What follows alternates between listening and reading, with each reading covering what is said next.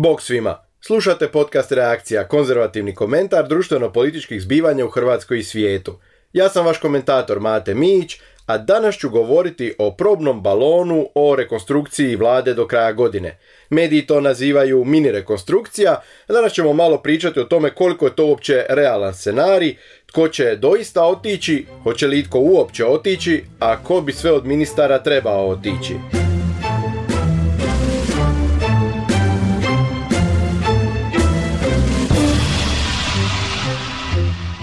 Sretan put svima vama koji ste se zaputili put Jadranske obale na najduži vikend u povijesti čovječanstva.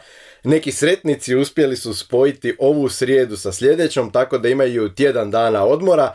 Ja se nadam da ste i vi među njima, da ćete provesti kvalitetno vrijeme u krugu obitelji, da ćete se odmoriti. Samo molim vas nemojte spajati ovu srijedu sa sljedećim Božićem, jer netko mora i raditi kao što čujemo ovih dana, fali nam radnika.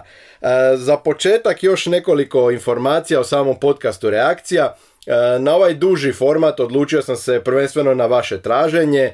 Vi reakciju znate kao kratki video komentar od 6 do 10 minuta koji možete gledati na YouTube ili Laudato televiziji, ali od samoga početka puno vas mi je slalo upite e, hoću li šire elaborirati neke teme ili zvati zanimljive goste. E, nažalost u ovom trenutku u video formatu nisam to tehnički u mogućnosti izvesti, ali u ovom audio formatu svakako, tako da će e, reakcija podcast e, praktički biti nadopuna one reakcije na koje ste navikli u video formatu.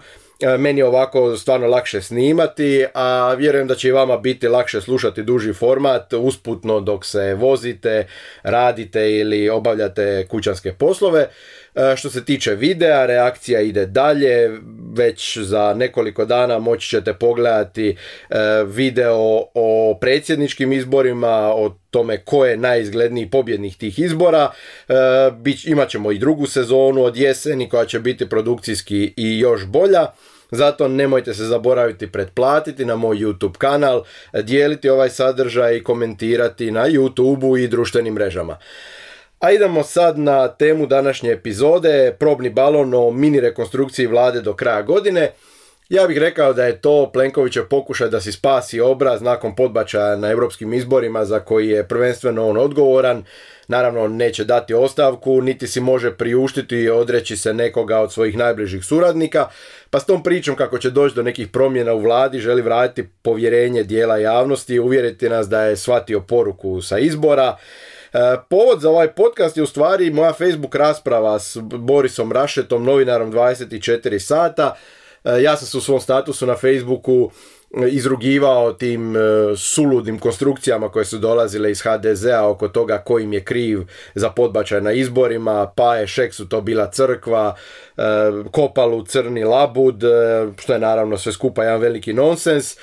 I Rašeta je na to komentirao da je u stvari se razloge za ovaj loš rezultat HDZ-a može naći u vladi i načinu na koji Plenković vlada i u ministrima i njihovom radu. Ja se s time e, prilično slažem zato što je komunikacijski gledano HDZ sveo kampanju za europske izbore na neke lokalne teme, lokalna pitanja koja su sufinancirana sredstvima iz europskih fondova, to su nekakvi komunalni projekti, tako da su oni praktički obilazili državu i govorili ova kanalizacija su financirane sredstvima Europske unije, ovaj muzej obnovljen je sredstvima Europske unije, ova aglomeracija podignuta je e, sredstvima Europske unije i tako dalje, a s druge strane su sa plakata slali, nastojali barem poslati nekakve pozitivne poruke o rezultatima e, ove vlade, a na kraju se pokazalo da birači baš nemaju povjerenja u vlast, da im se ne sviđa to što vlast radi. I tu se ja slažem s Rašetom.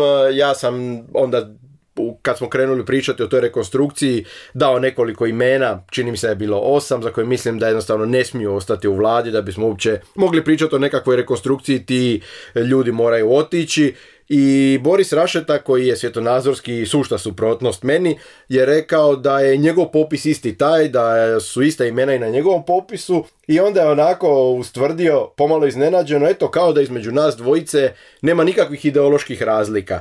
I mislim da je to važna poruka. Zašto? Zato što se rad pojedine vlade e, treba gledati maksimalno objektivno. Naravno da ćemo na pojedine ministre mi gledati svjetonazorske perspektive. Ako svjetonazorski odobravamo ono što oni rade, bit će nam dobri. Ako ne odobravamo, neće nam biti dobri, ali postoji neki objektivni kriteriji prema kojima se treba vrednovati rad vlade. E, prema tim objektivnim kriterijima 8 do 10 ministara u ovoj vladi više nema što tu tražiti.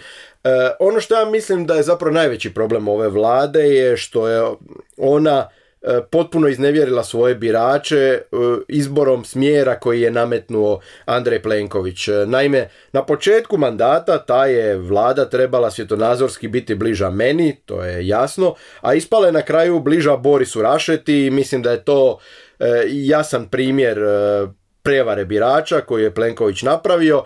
E, sličnu stvar, samo na potpuno drugčiji način, znači taj pomak od desne pozicije prema centru, izveo je David Cameron kad je preuzeo britansku konzervativnu stranku, samo on nije prevario birače, a nije ih prevario zato što je te promjene u smjeru stranke radio dok je bio u opoziciji. Cameron je preuzeo stranku, e, e, potpuno je rebrendirao, e, njegov najuži krug ljudi su bili dominantno ljudi koji su bili centristi, ako hoćete i liberali, pogotovo ekonomski tu je bilo malo klasičnih torijevaca i kad je onda iz opozicije izlazio na izbore, ljudima je bilo jasno što biraju. Biraju jednu drugu konzervativnu stranku, e, oni su ju izabrali i kasnije je Cameron da bi mogao vladati ušao u koaliciju s liberalnim demokratima i nitko to nije posebno problematizirao zato što je to bio smjer koji se očekivao.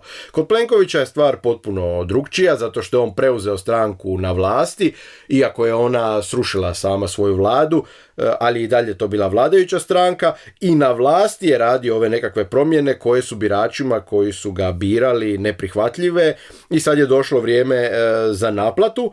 Što se tiče same rekonstrukcije, ja bih rekao da tu to neće biti niti mini rekonstrukcija kakvu mediji najavljuju. U stvari čini mi se da bi Plenković eventualno mogao zamijeniti dvoje ministara i to Mariju Pečinović-Burić, ministricu vanjskih i europskih poslova koja ima prilične izglede postati glavna tajnica Vijeća Europe, tako da ju silom prilika mora zamijeniti kad ode u Vijeće Europe.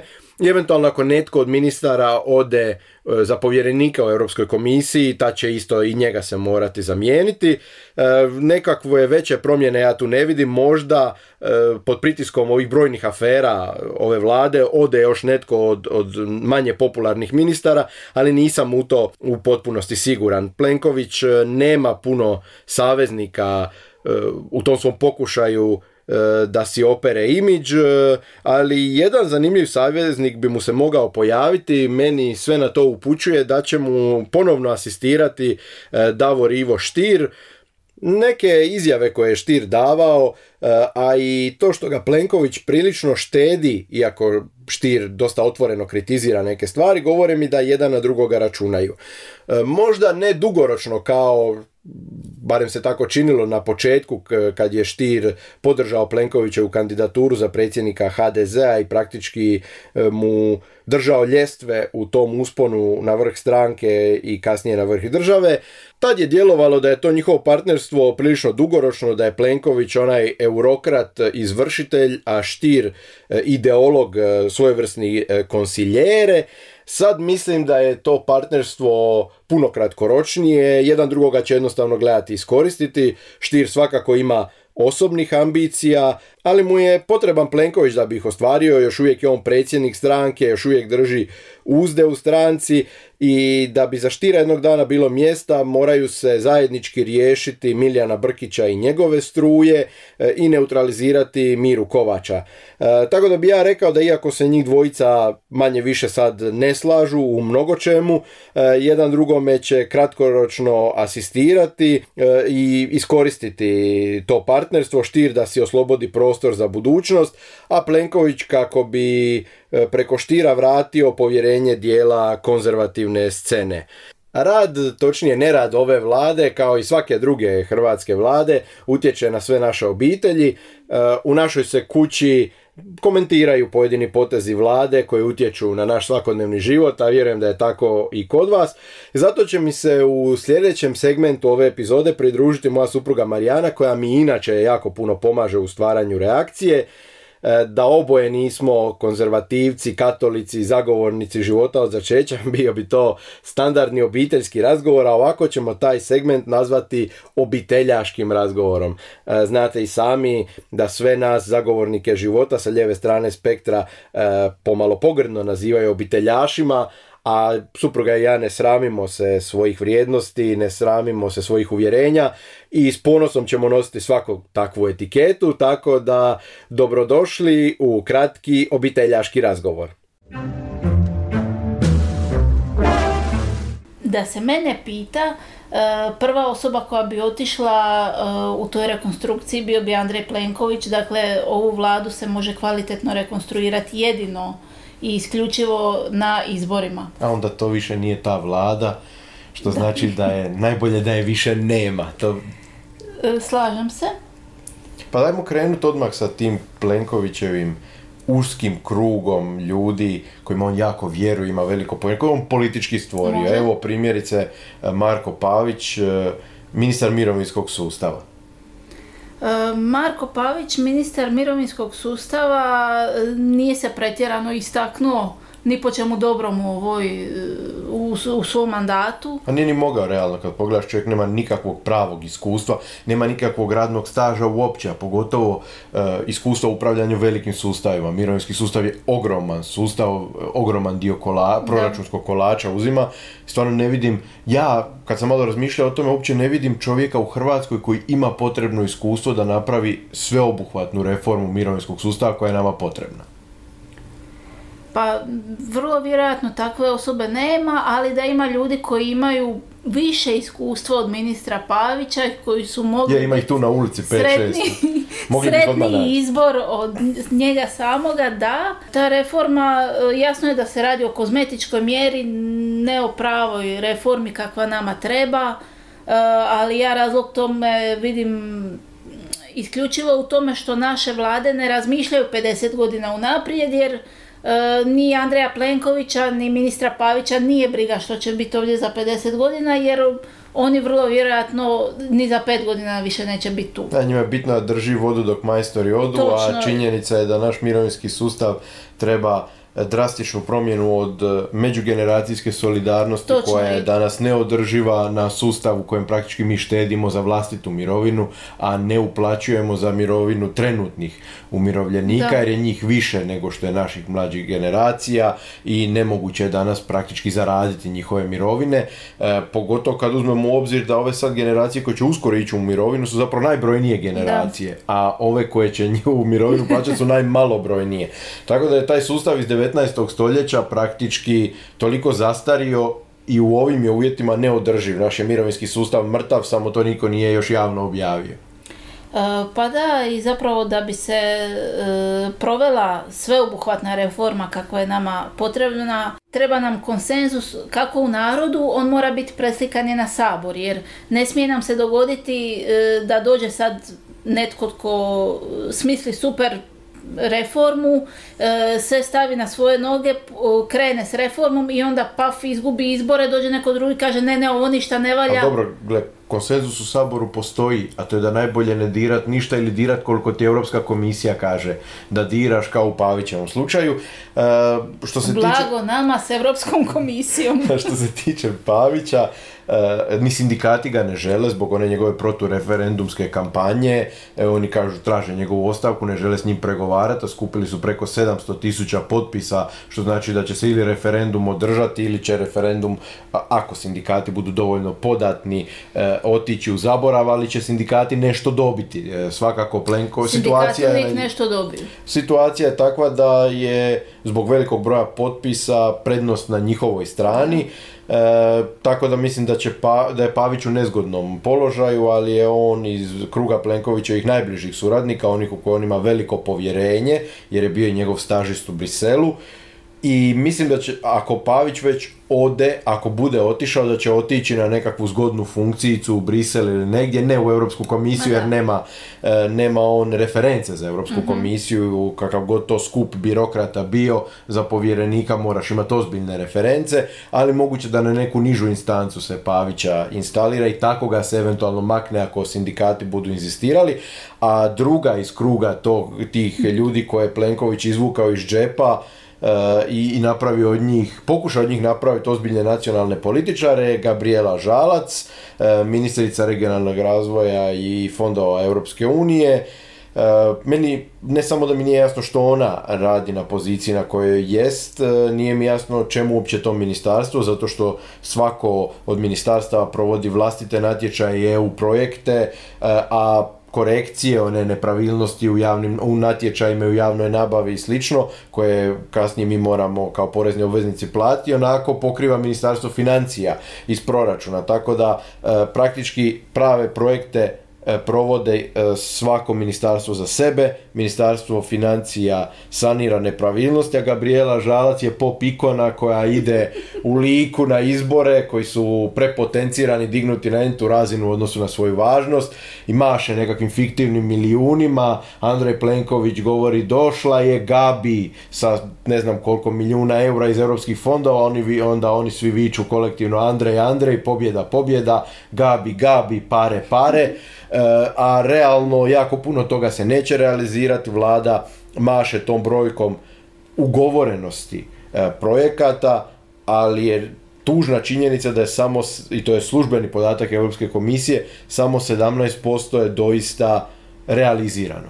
To je najniža brojka, mi smo u tome najgori u Europskoj uniji. E, da, to je apsolutna katastrofa. Ministrica Žalac, njena uloga je onako osim PR-a za Andreja Plenkovića nejasna, ali i taj PR je e, obavila, ja bih rekla, otužno. E, to je ministrica koja je većinu svog mandata bila poznata po tome e, kako se oblači, koliko košta to što ona oblači, dok u jednom momentu na njenu nesreću nije postala poznata po tome što i kako vozi. Da, ta afera ju je definitivno sa vozačkom koja je istekla prije tri godine, prije nego što je postala ministrica, svako opravdanje kako eto nju drugi voze pa nije mislila o svojoj vozačkoj, nju nisu drugi vozili prije nego što je postala ministrica. Ali vidjet ćemo kasnije da zaboravljivost ministara ove vlade e, e, nije samo osobina Gabriela Žalac. U, drugi su, drugi su čini se, ovaj, ta njihova zaboravljivost seže još dalje u prošlost. E, što se tiče Gabriela Žalac, njezina je pozicija trenutno nejasna zato što je sam Plenković koji ju je stvorio, nju nitko drugi ne želi osim njega, e, on ju je sada i sakrio. E, kao što smo već komentirali, u Lici je na tim izborima bila u prvom planu, nosila milijune kod djed Božićnjak, da bi nakon toga na europskim izborima, nakon ove afere s vozačkom i skupocjenim Mercedesom u dvorištu, praktički nestala. Pa da, on, on je ovaj, očito zaključio da njena pojava njemu šteti i jednostavno je maknuo u stranu. To nam šalje poruku koliko je ona zapravo u suštini bitna figura, odnosno nije. Pa to je to. Zato definitivno njoj nije mjesto u ovoj vladi, jer ako nije više bitna ni Andreju Plenkoviću, a kome onda bitna? Kome je? E, treći e, koji ne možemo izostaviti u tom nekom velikom trojstvu e, Plenkovićevih glavnih apologeta, to je Kuščević ministar uprave, bivši ministar graditeljstva, koji evo ovih zadnjih dana ima najviše problema, problema upravo u tom sektoru graditeljstva, ali svog vlastitog, buknula je afera oko njegove dvije kuće. Čovjek je zaboravljiv. 11 godina, Gabriela Žalac, 3 godine se nije sjetila svoje vozačke, a ministar uprave se 11 godina nije sjetio upisati kuću u katastar. Jedna mu se vodi kao pašnjak, a druga kao štala. Tako da čini se da on misli da smo mi svi skupa ovce koji bi njega takvoga trebali tolerirati. Nije jedini.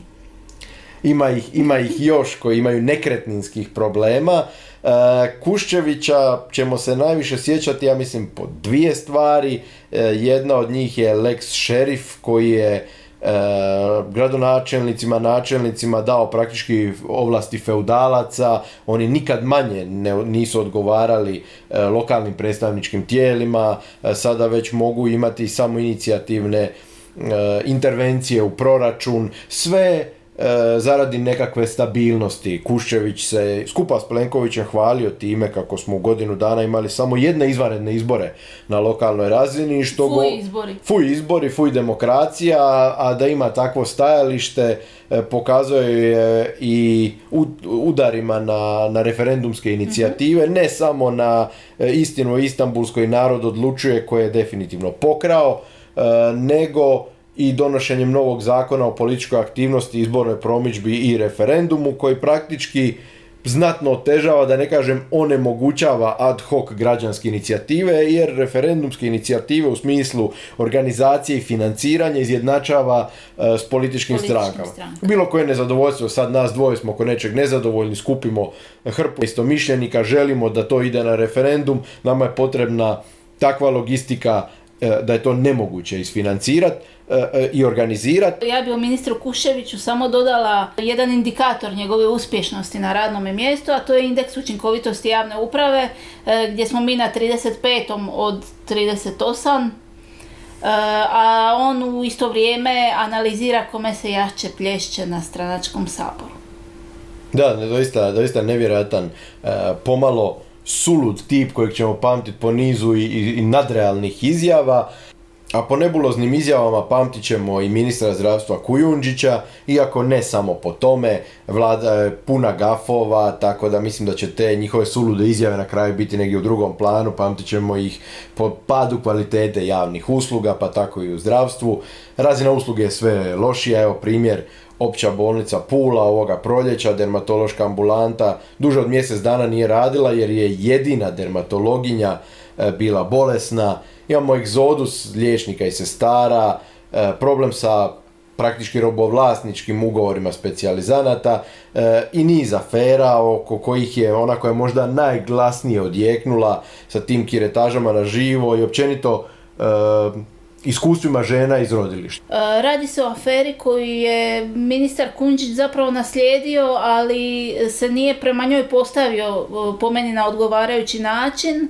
E, kampanja Prekinemo šutnju pokrenuta je, ako se ne varam, još 2014. gdje ste e, mogli u medijima čitati pisma e, iz svjedočanstva žena sa poroda, grozne priče su bile, sad se to samo nastavilo sa pričama, sa kiretažama na živo i raznim drugim hororima iz hrvatskih bolnica.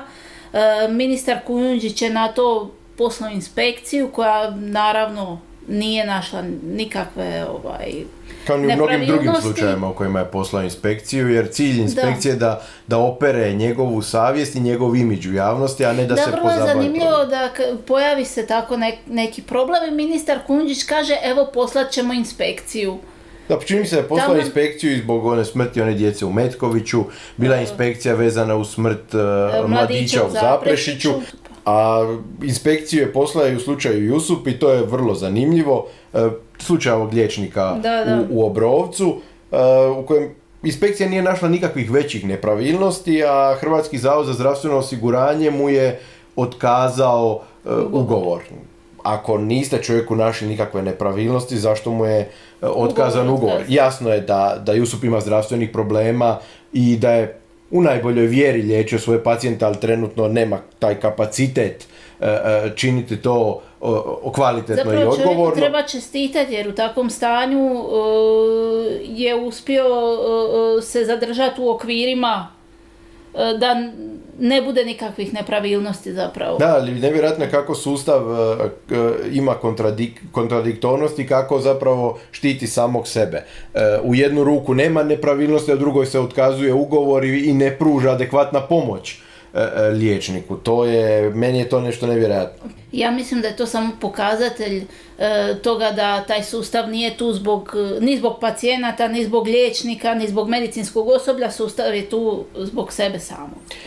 I sad, glavno pitanje, e, jer dugovanja se nastavljaju gomilati, u novom proračunu je osigurano više novca za zdravstvo, Znači, nema prave reforme zdravstva. E, Kujundžić jasno kaže da ili ćemo se više zaduživati, još više novca ukucati u ovu e, e, jamu bez dna, ili će nam razina zdravstvene usluge biti još lošija nego sad. Znači, pitanje je kad ćemo mi konačno dobiti ministra koji će s postojećim novcem gledati napraviti što više, racionalizirati sustav, reformirati ga, a onda za nekakve dodatne potrebe tražiti više. On sad traži više da bi razina usluge ostala ista ili bila još gora.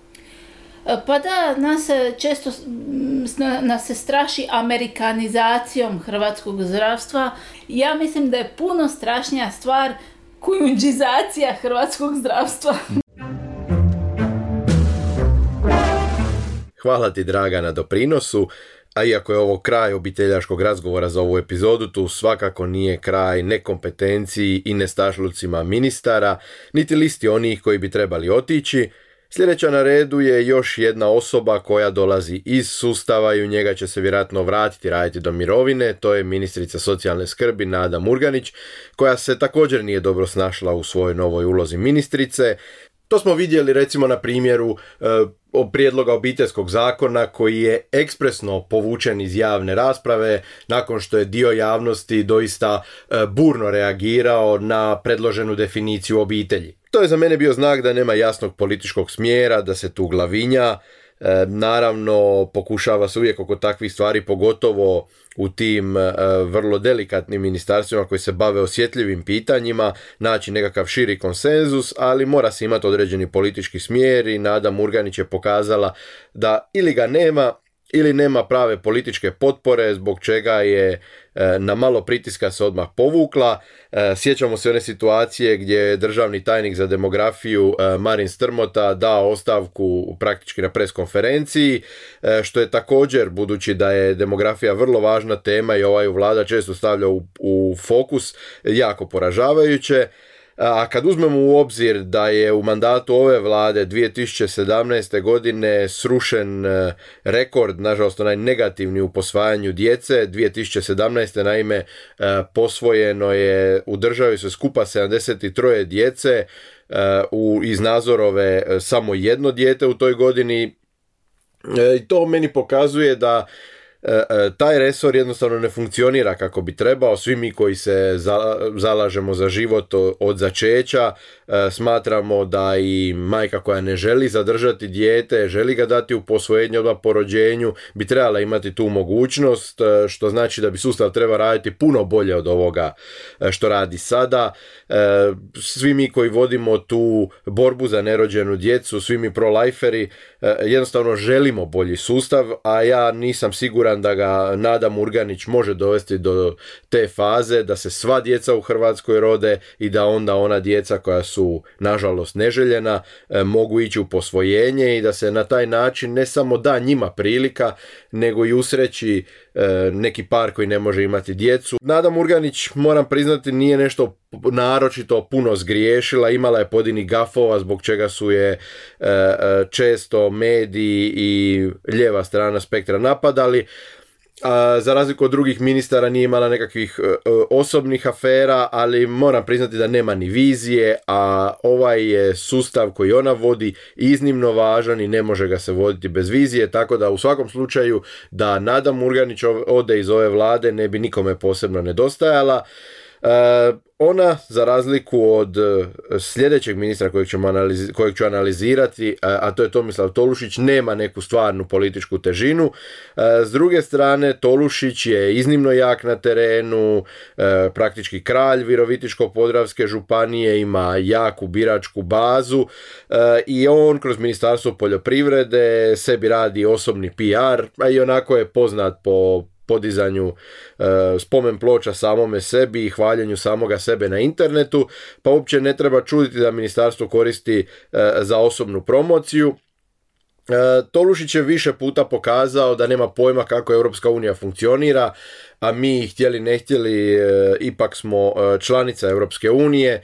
Mandat je počeo, ako se sjećate, onim trgovinskim ratom sa susjedima, podizanjem naknade za fitosanitarnu inspekciju, što nam se vrlo brzo obilo u glavu i morali smo reterirati, što je bio još jedan udarac našem međunarodnom ugledu koji i onako nije na posebno visokim granama. E, nakon toga praktički je najavio rat stranim tvrtkama u Hrvatskoj, imao onu Facebook objavu koju je prozivao Kaufland i Lidl i zvao ljude da kupuju tamo u onim tvrtkama, trgovačkim lancima koje je cijene Hrvatsko. I to je bilo, za mene to potpuno suluda konstrukcija zato što su Lidl i Kaufland e, među najpoželjnijim poslodavcima u državi više puta u tim anketama koje su provođene među hrvatskim radnicima Lidl i Kaufland isticali su se kao super poslodavci što znači da cijene Hrvatsko, cijene hrvatske radnike, daju im povoljne uvjete i svakako bolje od e, većine domaćih lanaca tako da takvo stavljanje, Tolušićevo stavljanje tih tvrtki na nekakvu crnu listu ili izdvajanje od ostalih je potpuno nepravedno i apsolutno e, e, nije u redu. Hrvatska poljoprivreda pod Tolušićem ostaje ista kakva je bila, e, vrlo zastarjela, neproduktivna, globalno nekonkurentna, a on sam također ima određenih afera, ako se sjetimo one fotomontaže netko vjeruje da je to doista fotomontaža, a netko da nije. U svakom slučaju e, cijela ta priča e, je na vrlo, vrlo zanimljiv način došla u medije, isto tako ju je e, vlada, odnosno premijer Plenković su je vrlo zanimljivo tretirali. Moram reći da je meni to više izgledalo kao pokušaj ucijene Tolušića nego kao njegova zaštita, tako da sve to skupa izgledalo kao ono iz mafijaških filmova kad e, netko ubije nečije dijete i onda uplakan dolazi s buketom cvijeća, tako mi je nekako izgledala i ta situacija. Tolušić je Plenkoviću svejedno još uvijek unutar stranačka prijetnja i Plenković će biti jako oprezan oko toga što radi s Tolušićem.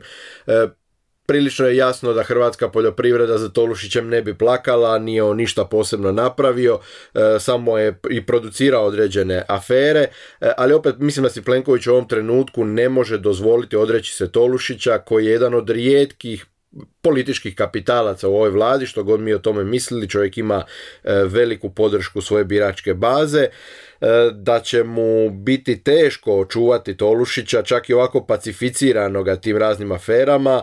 E, govori ova zadnja o imovinskoj kartici gdje Tolušić praktički nije prijavio cijelu kvadraturu kuće, odnosno pravdao se kasnije da onih 150 kvadrata koji mu nedostaje zapravo roštilj, što je jedna sramotna, sramotna kvalifikacija i laž za jednog visokog dužnosnika. E, mislim da će Plenković iskoristiti sve te afere da Tolušića drži podložnim i poslušnim, ali da ga se neće željeti rješavati. A isto kao što se neće riješiti ni Gorana Marića, iako bi mogao, jer čovjek je sam sebe nazvao nacionalnim izdajnikom, ako se sjetimo njegove izjave iz kampanje 2016. Tko dopusti zatvaranje rafinerije u Sisku i ko pridonese takvom razvoju situacije, mora ga se proglasiti nacionalnim izdajnikom. I Budući da ova vlada zatvorila rafineriju u Sisku, proglasio se tako Goran Marić nacionalnim izdajnikom, a nacionalnim izdajnicima svakako ne bi smjelo biti mjesta u vladi, ali u ovoj vladi će očito biti još uvijek mjesta za njega. Da se mene pita, on to mjesto ne bi ni dobio, prvo je bio nekakva, bila je nekakva načelna ideja da on bude nova Bjanka Matković, ministar bez portfelja, kasnije ucjenom došao do Ministarstva državne imovine koje je osnovano za njega, kao što je Zoran Milanović osnovao Ministarstvo poduzetništva za e, Gordana Marasa koji nikakve veze s poduzetništvom nije imao, e, tako je i Andrej Plenković osnovao Ministarstvo državne imovine da bi se Goran Marić mogao igrati velikog upravitelja. E, na kraju dana on i ne želi biti pravi upravitelj, to nam govori i činjenica da je kao ministar državne imovine praktički odbio upravljati registrom državne imovine i tu je obvezu preselio na Središnji državni ured za razvoj digitalnog društva. Ne biste vjerovali uz pojašnjenje da vođenje registra se prebacuje na središnji ured zato što Ministarstvo državne imovine je preopterećeno s više od 60 tisuća neriješenih slučajeva imovinskih pravnih e, odnosa. E, ono s čim je svakako u posljednje vrijeme Marić preopterećen to su osobne afere, vrlo zanimljivo vezane uz imovinu, e, kuća u Živogošću kod Makarske, prvi red do mora, mijenjana je kvadratura u imovinskoj kartici, ali je vrijednost ostala ista, iznajmljuje turistima i ostvaruje prihod koji nije prijavio. Taj, taj slučaj vodi se pred povjerenstvom za odlučivanje o sukobu interesa, ali također i drugi slučaj vezan uz kuću u podsljemenskoj zoni, u njegovoj imovinskoj kartici je ona bila navedena kao zemljište, a kad dođete ispred nje shvatite da osim zemlje postoji tu jedan prilično značajan i ne tako jeftini e, objekt. E, što se tiče po meni najkriznijeg ministarstva, to je ministarstvo pravosuđa koje vodi Dražen Bošnjaković, vodi ga, ako mene pitate, prilično loše. Hrvatska je na svjetskom dnu po pravosuđu, to je rak rana našeg društva. Odrađena je ta nekakva mini reforma, taj usvojen paket zakona, ali to po mom sudu ništa nije promijenilo. E, cijelo se vrijeme i najavljuju neke veće promjene ovršnog zakona i ako se sjećate, gotovo 80% saborskih zastupnika izabrano je na obećanju da žele i hoće mijenjati prilično nepravedan i loš ovršni zakon, pa tako i HDZ-ovi zastupnici. E, ta sustavna nepravda još uvijek nije, nije ispravljena, ali ono što je najsmješnije od svega, ministar Bošnjaković je u svom mandatu e, izabran na platformi koja je najavljivala drastične izmjene zakona, došao do toga da je postojeći zakon hvalio, što samo pokazuje da ova vlada na još jedan način izdala sve ono što je zastupala i zagovarala u kampanji. U izvješću Svjetskog ekonomskog foruma Hrvatska je na 120. od 140 mjesta po neovisnosti sudstva i mislim da to uz e, e, dnevne skandalozne slučajeve kojima svjedočimo e, dovoljno govori. Još jedna od temeljnih funkcija države uz pravosuđe je naravno obrana, vodi ju ministar Krstičević, Pričajući sa mnogim ljudima u sustavu došao sam do zaključka da su se uvjeti e, običnim vojnicima promijenili na bolje. Mislim da je to neosporno jer su mi različiti izvori različitih razmišljanja pa i svjetonazora to vrlo otvoreno rekli. Ono što se vidi je da nedostaje vizije, da se tu e, nastoji krpati ono što već imamo, e, tako se i ona priča sa obveznim vojnim rokom koja je pokrenuta početkom mandata a bila je ajmo reći zajednička predsjednici i ministru obrane. E, hoće li biti obveznog vojnog roka? Neće, na kraju se ispostavlja e, da ipak neće, a uz to ako se sjetimo fijaska s nabavkom borbenih zrakoplova, mislim da za Krstičevićem isto ne bi puno ljudi plakalo, iako možda i ne zaslužuje mjesto na listi e, sa ovim e, nekim od ovih prethodnih ministara jer su oni doslovno e, hodajući fijasko i apsolutne štetočine Krstičević je pokazao da je podkapacitiran za neke veće stvari, tipa tu nabavku borbenih zrakoplova za koju on kaže da nam je bila jako dobra lekcija, točnije da sada nikad nismo prije radili nešto takvo, pa sad smo izgubivši vrijeme i veliki novac nešto naučili. E, mislim da porezni obveznici ne bi trebali e, plaćati takve lekcije e, ministra Krstičevića. Nakon njega razgovarat ćemo kratko o, o ministru Butkoviću koji je izrekao rečenicu koja vjerojatno bi se mogla proglasiti sloganom ove vlade i, i rekordne doze nepotizma koju vidimo oko nje.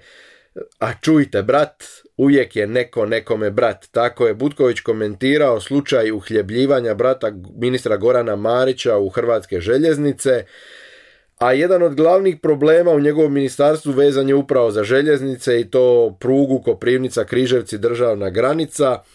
E, vrijednost radova na toj pruzi je 275 milijuna eura, a Europska unija ih sufinancira s čak 241 milijunom eura iz instrumenta za povezivanje Europe. E, izgradnja kasni dvije godine, natječajna dokumentacija mijenjana je čak osam puta. E, davno je trebao biti izabran izvođač, a još uvijek e, nije izabran i ne bude li gotova do kraja 2022. ostaćemo bez sredstava Europske unije što bi bila apsolutna katastrofa. to pokazuje da i Butković u, u, u mnogo čemu nije dorastao svome poslu a da ne bi se dogodilo da baš nema nikakvu ni osobnu aferu, povjerenstvo za odlučivanje o sukobu interesa nedavno je donijelo odluku e, da je Butković u sukobu interesa jer je imenovao članove nadzornih odbora e, Hrvatske HŽ infrastrukture, Hrvatskih cesta i Hrvatskih autocesta, odašiljača i veza i Hrvatske pošte a da vlada prethodno nije skupštinama tih društava predložila članove uprava tih društava, što znači da je Butković samo inicijativno bez prijedloga vlade skupštinama društava e, imenovao ljude u nadzorne odbore, što je naravno protivno e, zakonu o sprječavanju sukoba interesa. Druge ministre nećemo prolaziti, ne zato što su oni posebno dobri, e, ima tu naravno i Zdravko Marić to svim svojim postignućima, taj krimen Agrokora, e, ni Tomislav Ćorić u energetici ne radi posebno dobar posao, a recimo e, ministrica Obuljen Koržinek je apsolutni antipod prethodnom ministru Zlatku Hasanbegoviću koji je, ako ćemo analizirati parlamentarne izbore 2016. dobio potporu birača. Hasanbegović je sa nekoliko stotina preferencijalnih glasova otišao na više tisuća preferencijalnih glasova je bio jedan od glavnih zvijezda tih izbora za HDZ, što samo pokazuje da su birači honorirali ono što je radio kao ministar kulture, a onda su umjesto njega u vladi dobili e, njegovu suštu suprotnost E, s kojom također nema nekih velikih e, e, pomaka u kulturi. Ali nema samo HDZ ministre u vladi, ima ih i HNS. Ne bih rekao da će doći do smjene bilo koga od njihovih ministara jer Plenkovićev HDZ nema koalicijskog potencijala pa tako nema ni s kime drugim oformiti vladu pa su HNS-ovi ministri prilično sigurni ali oko jedne njihove ministrice, ministrice Blaženke Divjak često se diže prašina, ona je ušla i u tu reformu školstva koja po svemu sudeći je sve samo nije reforma. E, reklo bi se ovako na prvu da je e, uzela usta puno više nego što može prožvakati, a je li to doista tako, e, otkriće nam posebni gost e, druge epizode podcasta Reakcija, osnivač, glavni urednik portala Srednja HR, Marko Matijević. Pa poslušajmo moj kratki razgovor s Markom. Bog Marko, dobrodošao u drugu epizodu podcasta Reakcija. E, s tobom sam htio kratko razgovarati o Blaženki Divjak, ministrici znanosti i obrazovanja, koju ti detaljno pratiš, pratiš sektor, pratiš njezin rad. E, ja moje mišljenja time ispravi ako griješim. Ako i dođe do te neke rekonstrukcije u vladi zbog manjka e, koalicijskog potencijala, teško da će premijer mijenjati ministre iz kvote koalicijskih partnera, u ovom slučaju HNS-a, tako da po mom mišljenju je e, Blaženka Divjak prilično sigurna. E, ali evo, tvoje praćenje sektora i tvoje znanje o, o takozvanoj reformi obrazovanja i svemu što se oko toga zbiva, koja je tvoja ocjena? Bili ona trebala ostati u ovoj vladi? Teško pitanje odmah u startu ako je kompariramo sa nekim protivnicima poput e, Milana Bandića s kojim, se, s kojim se ona često zapravo sukobljava, ona bi trebala ostati. Međutim, ako nam je standard Milan Bandić, e, onda smo u velikim problemima. Mi bi trebali gledati možemo li bolje od nje i koja on, ona ocjenu zaslužuje nekom idealnom svijetu. E, naravno, svijet politike nikad nije idealan, međutim njezina ocjena je stvarno pao na razini 1,5, odnosno rubni neki prolaz. Ako je opće prolaz, mora u zadnjem tjednu nastave odgovarati da vidimo hoće li ipak zadovoljiti. Možda je pala ispit, profesor traži još dva, tri pitanja da odgovori i sve to na klimavim nogama. Možda čak i komisija treba doći pred tročlanom komisijom odgovarati. A pomažu li joj po tvom mišljenju e, ta prepucavanja sa pojedinim nepopularnim ljudima poput Bandića ili svjetonazorskim protivnicima sa ove konzervativne strane spektra? Održava li ju to na životu, barem među liberalnom publikom? Održava na životu općenito, zato što ne samo među liberalnom publikom, lijevom publikom, nego među cijelom javnosti. Jer evo recimo baš nedavno je bila jedna interesantna situacija, mi smo objavili jednu veliku priču o metodičkim priručnicima, koliko su oni koštali, kako su napravljeni, ko su uopće ti ljudi koji su dobili stotine tisuća kuna za izradu priručnika koji nisu dobri prema riječima ministarstva i zapravo niti jedna politička stranka nije se toga zahvatila osim Milana Bandića i njegove stranke. I onda je ispalo zapravo da je u toj toj cijeli priči lud Milan Bandić koji o tome priča, koji to problematizira, a nijedna druga stranka nije na tome poentirala. Zašto misliš da je to tako? Zašto se stranke e, boje ući u tu priču oko obrazovanja? Zašto je to toliko vrući krumpir da ga svi izbjegavaju? Pa djelomično je vrući krompir, uglavnom zbog akademske zajednice koja je vrlo tvrdokorna, ne želi se mijenjati, ajmo reći, krije se i dalje pod e, krinkom autonomije sveučilišta koja bi zapravo trebala značiti autonomiju znanosti, da svaki znanstvenik može postaviti svoju znanstvenu tezu, testirati je vidjeti je li točna ili netočna. Međutim, kod nas to spada i financijska autonomija, autonomija ono pod e, svim oblicima vanjskog vrednovanja, analize i tako dalje.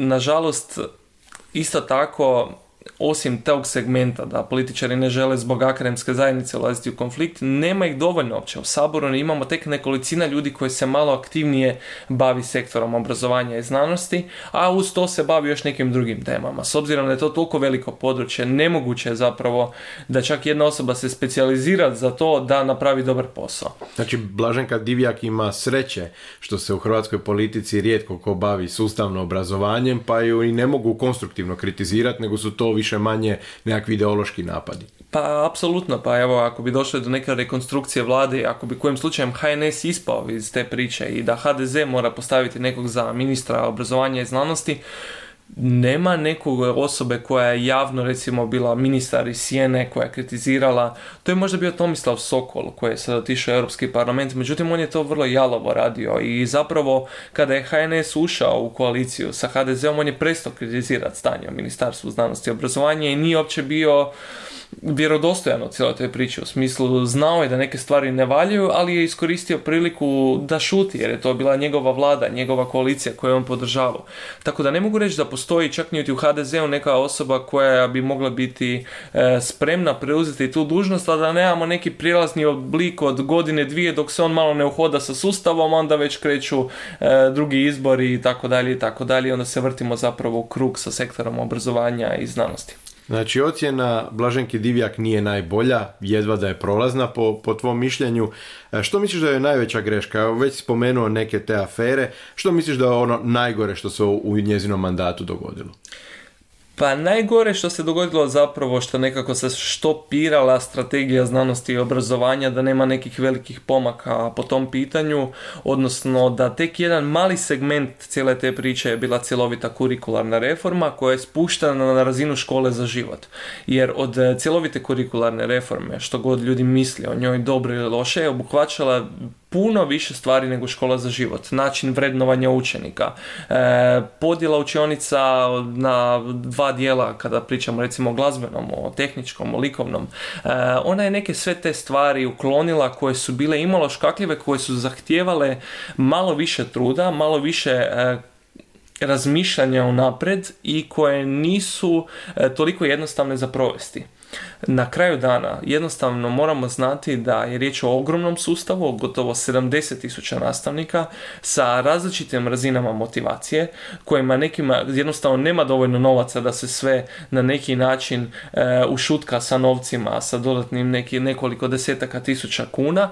E, i jalovi su ti pokušaj zapravo PR-a ministarstva koji pokušavaju sve to sakriti kroz upravo te sukobe sa nekim političkim akterima koji nisu dorasli uopće toj situaciji. Onda uistinu ona ispadne kao veliki pobjednik u toj priči, jer stvarno često dolaze nebulozne kritike. Evo sad, sad vidimo ovu zadnju priču, opet su popis lektire je aktualiziran i sad je ministrica izjavila da su ljudi koji kritiziraju popis e, marginalci. Ja moram priznati da ne volim da se bilo koga naziva marginalcem koji je na bilo koji način zabrinut e, za odgoj i obrazovanje djece, a pogotovo ne od ministrice koja je iz kvote stranke koja ima 2% na nacionalnoj razini, pa to bi bila nekakva definicija margine, a ona se tu postavlja kao kao veliki autoritet. E, reci mi općenito ta priča oko lektire. E, vidiš li ti u tome problem? Pa evo, pa ćemo onda dalje malo šire to elaborirati. Može, ali moram ti kontrirati ovo za 2%, je marginalni HNS. Mislim da je to jedna velika zabluda političke scene u Hrvatskoj Mi imamo deset izbornih jedinica i HNS uredno prolazio njima. HNS je osvojio sada jednu županiju kada se pogleda izlaznost na EU izbore za koga su oni dobili glasove i oni su i dalje u poziciji da mogu izboriti mjesto u parlamentu.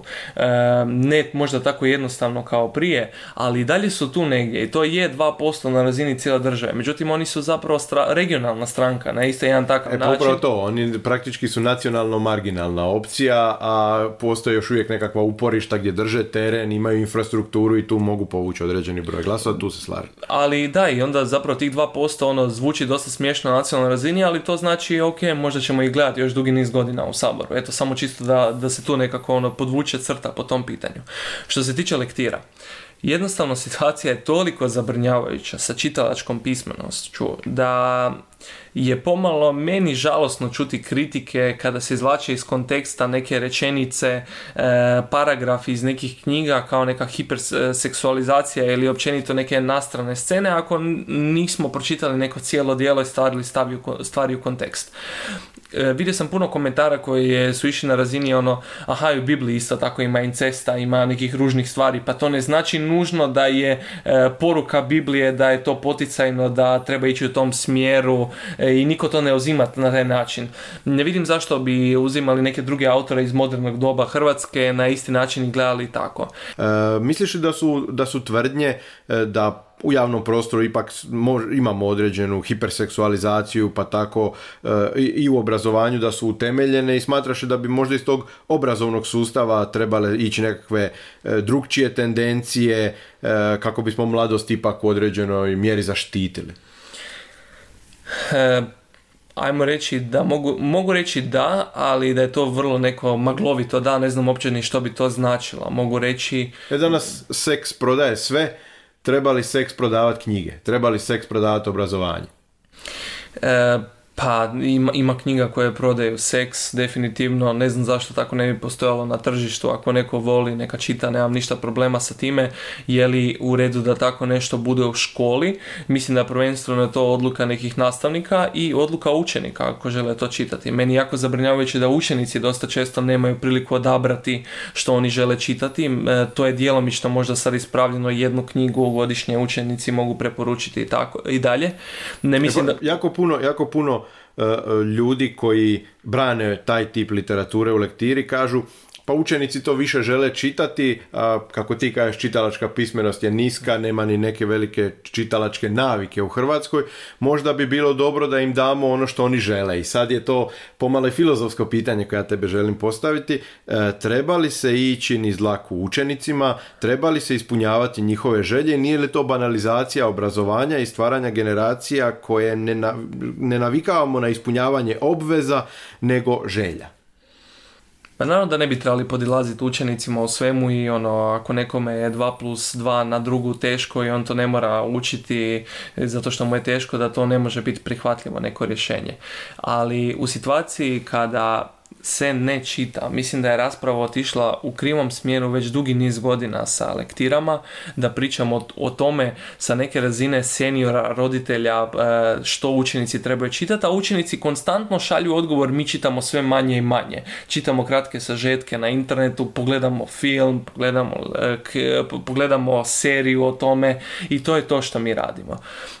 Mislim da je da jednostavno skupine, sada ova zadnja koje, koje su krenule u opet problematiziranje seksualizacije lektire su, nemaju neku pozitivnu namjeru, odnosno ne vide dugoročno što će to dovesti. Ono probiranje nekih dijela da ne obraćaju se esencijalnom pitanju kako e, napraviti učenike da čitaju kvalitetnije. Moj odgovor na to bi bio puno kompleksniji, zahtijevao bi puno više truda od svih.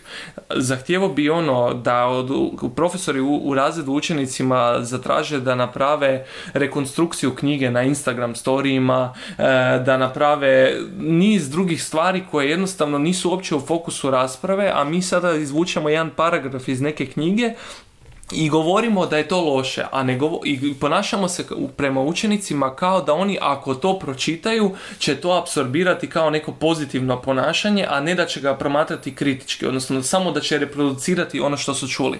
Ako mi odgajamo učenike na takav način da samo reproduciraju ono što su čuli, odnosno štreberski u školi, da se odnose prema gradivu, imamo stvarno ozbiljan problem e, ne samo sa lektirama, nego očito sa cijelim školstvom. Ali ovo što si ti rekao, e, na neki način ruši teze oni koji kažu da moramo imati više moderne literature da bismo e, učenike zainteresirali za lektiru, zato što ovo upravo čemu ti govoriš, drugčiji pristup lektiri može i od klasika napraviti poželjno štivo.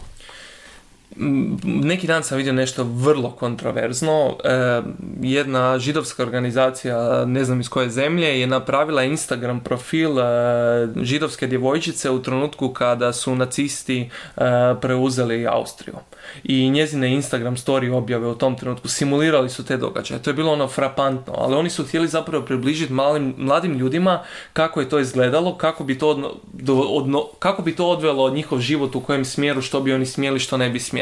Sad to je jedan radikalan primjer e, rekonstrukcije povijesti, ali ne vidim zašto treba, to može biti fantastičan primjer za Ilijadu, Odiseju, to može se raditi jako puno kreativnih stvari. A nažalost rasprava uopće ne ide u tom smjeru. Ne... I to Blaženki Divjak odgovara, da rasprava to, ide u ovom smjeru u kojem ide.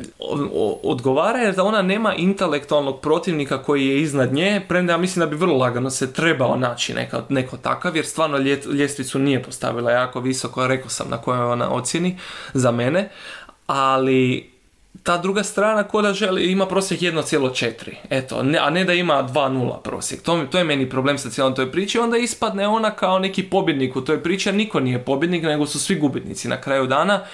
Bilo koja verzija lektire koja će doći neće dovesti do povećanja čitanja učenika za pet godina ako se ne promijeni pristup tome.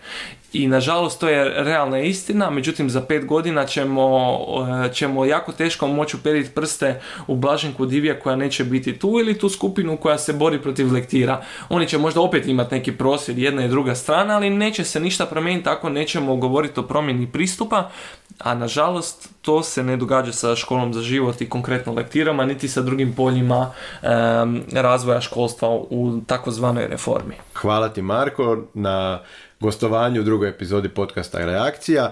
E, bio je to Marko Matijević, osnivač i glavni urednik portala Srednja HR. I za kraj ove druge epizode podcasta Reakcija, brzi zaključak e, oko mini rekonstrukcije vlade koju najavljuju pojedini mediji. Ona ili se neće dogoditi ili će biti posve beznačajna, a Plenković će vrlo vjerojatno zamijeniti samo jednog ili dvoje ministara koje bude prinuđen zamijeniti zbog odlaska na međunarodne funkcije. U povratku povjerenja dijela birača mogao bi mu asistirati Davor Ivo Štir, ali još ćemo vidjeti što će biti od toga. A što vi mislite, tko će od ministara otići, a tko bi sve trebao otići? E, može li Plenković vratiti povjerenje birača uopće i hoće li mu Davor Ivo Štir u tome pomoći? E, komentirajte na Facebooku, Twitteru, YouTubeu i pretplatite se na moj YouTube kanal i na ovaj podcast na svim podcast platformama. Hvala vam svima što me pratite i podržavate. Čujemo se uskoro. Srdačan pozdrav. Do slušanja.